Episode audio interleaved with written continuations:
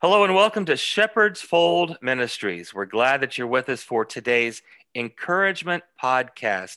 I'm Brent Van Hook, Director of Shepherd's Fold, and we want to come alongside you, you ministers, whether it's preachers, church staff, missionaries, or any form of work for God and His kingdom.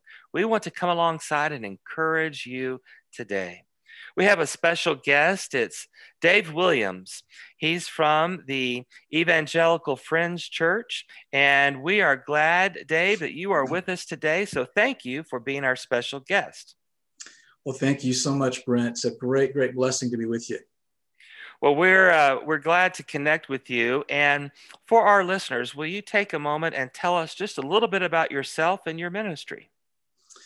You bet. Well, I uh, I love pastors. Uh, been a pastor for almost 40 years now in different roles, and so currently serve as a pastor to pastors. Actually, in my role as a, a lead superintendent for Evangelical Friends Church here in Mid America, and uh, so yeah, just uh, doing our best to encourage, equip, and empower our pastors to to stay the course, to be well, uh, personally and professionally, and that's really the heartbeat of what we're doing. Hey, I want to raise a few questions and then I'd like to get your insights regarding these. The first question is this Why are ministers important? Such a great question. Um, let me just start by quoting the Apostle Paul. I think that's the first place I would go to try to answer why are ministers important. And he says in Romans, uh, he says, Everyone who calls in the name of the Lord will be saved. But then he goes on and he quotes the prophet Joel this is in Romans chapter 10. He says, How can they call on the one they've not believed in? Uh, how can they believe in the one they've not heard? How can they hear without someone preaching? And how can anyone preach unless they're sent? Um, so we, we got to have people who are willing to go and, and share the good news. And that includes every Christian. But as we know, Paul says in Ephesians 4 that we need people in positions of leadership to equip the saints and to give them the tools they need to go out and, and become those beautiful feet that bring good news. And so uh, that's that's the first thing. But I real quickly will say why that's important to me personally because I grew up in a pastor's home and I heard that kind of scripture read frequently. Um, but kind of was in my own little world, and then was uh, ripped out of my safe little cocoon and we moved from the city to the country and I worked on the farm in central Kansas for a few summers. A lot of time in solitude on a tractor working in the field and another scripture uh, as I was surrounded by wheat fields and working with sheep. Another passage really came, you know, right in the middle of my my uh, awareness, Matthew chapter 9, 36 to 38 that's when Jesus says, you know, when he saw the crowds, it says he had compassion on them because they were harassed and helpless like sheep without a shepherd. You know, I'm working with sheep and I'm getting this message. And then he says, the harvest is plentiful, but the workers are few. So ask the Lord of the harvest to send out workers into his harvest field. And uh, so, why are ministers important? Um, what God said to me was, um, if you don't go, who will? And um, I want everybody to know how much I love them and how much I want them to be part of my kingdom and know what it means to have abundant eternal life. How will they know unless you go? And so that broke my heart. And I said, yes, um, I will go and serve. And so that was the beginning um, of a 40 year adventure almost now. Amen. Amen. Uh, great insights. Uh, thank you for that and that encouragement. Okay, let's uh, let's ask this next next question then, and that is this: Why should ministers keep going and not give up? Yeah, yeah, this is where the rubber meets the road, right? This this is the hard part because uh, I, I've taught now for almost 20 years in a Christian college setting, working with prospective pastors, missionaries, youth pastors, worship leaders. And, you know, over and over again, we've we've watched them as we send them out into the harvest field that they come back wounded and sometimes really depressed and lonely and discouraged. And um, many many have uh, you know chosen to, to stop serving in those in those roles um, sometimes leaving the faith. So this is a really really important question and the one that's been kind of central in my heart for at least the past decade Um, it's one thing to prepare; it's something else to sustain people mm-hmm, in ministry. Mm-hmm, mm-hmm. So I think a couple of things, Brent, that I would offer, and these on face, these may not sound real encouraging at first, but I want to tell you this is this is encouragement with teeth in it because, as I often say to folks, uh, ministry is not for the faint-hearted. um, and so I'll just say, first of all, we have to recognize that there's no greater privilege in life than to serve as a spiritual leader within the body of Christ. That's that's the first thing. There's no greater honor than to be chosen to, to be an under shepherd uh, with the Lord Jesus. But the second thing we've got to realize, and I try to tell our students that, is we got to come to grips with the fact that there's nothing harder in life than to serve as a spiritual leader within the body of Christ. So, as Jesus says over and over, we got to count the cost. And we've got to make sure that we are clearly called. I often say if we can imagine doing anything else in life, we probably will. Um, but if we know that we've been called, then we can rest assured that the gifts and call of God are irrevocable. Romans 11 29. He won't change his mind about us. No matter where we go, what we do, how we feel, who likes us or doesn't like us, we are his. We belong to him. And so our identity is grounded in Christ, in our relationship with Jesus, same yesterday, today, and forever. Our job performance quote is going to vary and rise and fall. Our evaluations will rise and fall like like the the wind comes and goes.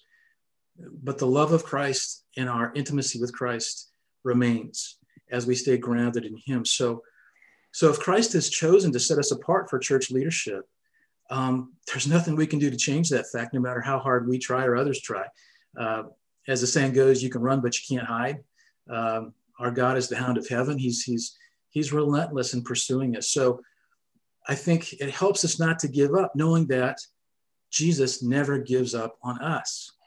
Never. Yes. And so, you know, if you're not sure, just ask Jonah, right? Uh, you know, um, so so Jesus didn't give up. He won't give up on us, and you know, he needs us. People need us um, not because we have something great to offer. We're not we're not superhuman or superheroes, but we're messengers. We're conduit. We're we're instruments, vessels, and so you know He's chosen to use us, and uh, that's just the way it is. So, but the second thing uh, along with that is once we accept the fact that man we're called, and it's it's a great privilege, but also a, a it's, a it's a tough job. Um, when we realize that we're called by God and not not by our choice, we kind of begin to shift and we have to go through this process over and over because we're under so much pressure to forget these foundational truths. But, you know, we didn't choose him, he chose us. Uh, in fact, Paul says he chose us from the very foundation of the world. So it's not about some great things we can do for him. It's mm-hmm. about he's able to do immeasurably more than all we can ask or imagine through the power of Christ at work within us. Mm-hmm. So this is a big deal. I found this to be so critical for myself and other pastors. It's it's not about making a name for ourselves. Right. It's about making his name great and bringing right. him glory. And it's not about being successful in our eyes or in the eyes of others. It's about being faithful in the sight of Almighty God. Mm-hmm. You know, I mean, He's the one we got to give final account to. You know, mm-hmm. when we stand before Him, and uh, you know, the parable of the talents. You know, what what'd you do with what I gave you? And man, if we're faithful, well done. The smile of Jesus upon us, you know? And so at the end of the day, it's just a matter. I know it sounds simple, but it's not rocket science. We keep going because it's a matter of faithful and loving obedience to the one who gave his life for us.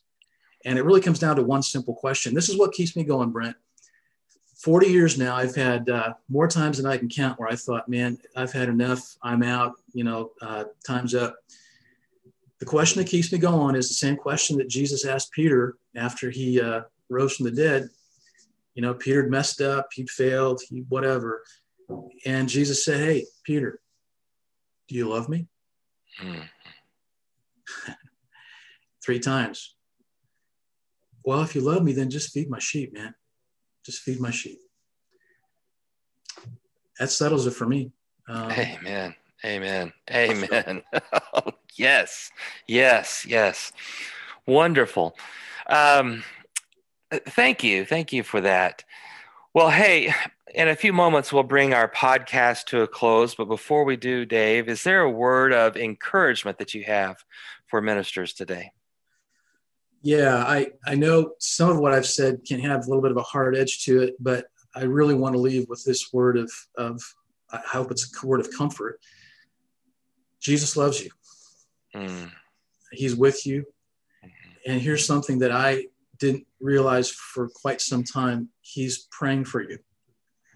Uh, Hebrews 7:25 says that he's able to, uh, to save completely those who come to God through him because he always lives to intercede for them.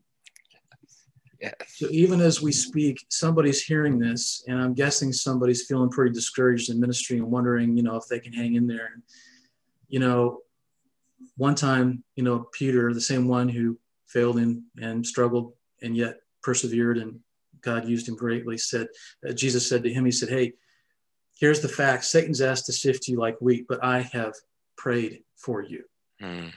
Mm. that your faith may not fail. Mm. And when, not if, when you've turned back, strengthen your brothers. Mm. Um, so that's my word. I've seen that happen over and over again in my life, but also in the lives of others. That you know, when we know that um, that people are behind us, but but but Jesus prays for us and gives us the, the promise that you know, hey, you're going to turn back, and when you do, you're going to have something even even more valuable to offer to your your fellow friends and colleagues. So um, that's a promise, and that's a, a word of encouragement I would offer to our folks today. That's a great word of encouragement. Yes, yes, thank you. Well, Dave, thank you for being our special guest today. Listeners, remember you can learn more about us at shepherdsfoldministries.com. And uh, Dave, what an honor for you to be our guest on today's podcast episode. Thank you so much. My pleasure. Thank you.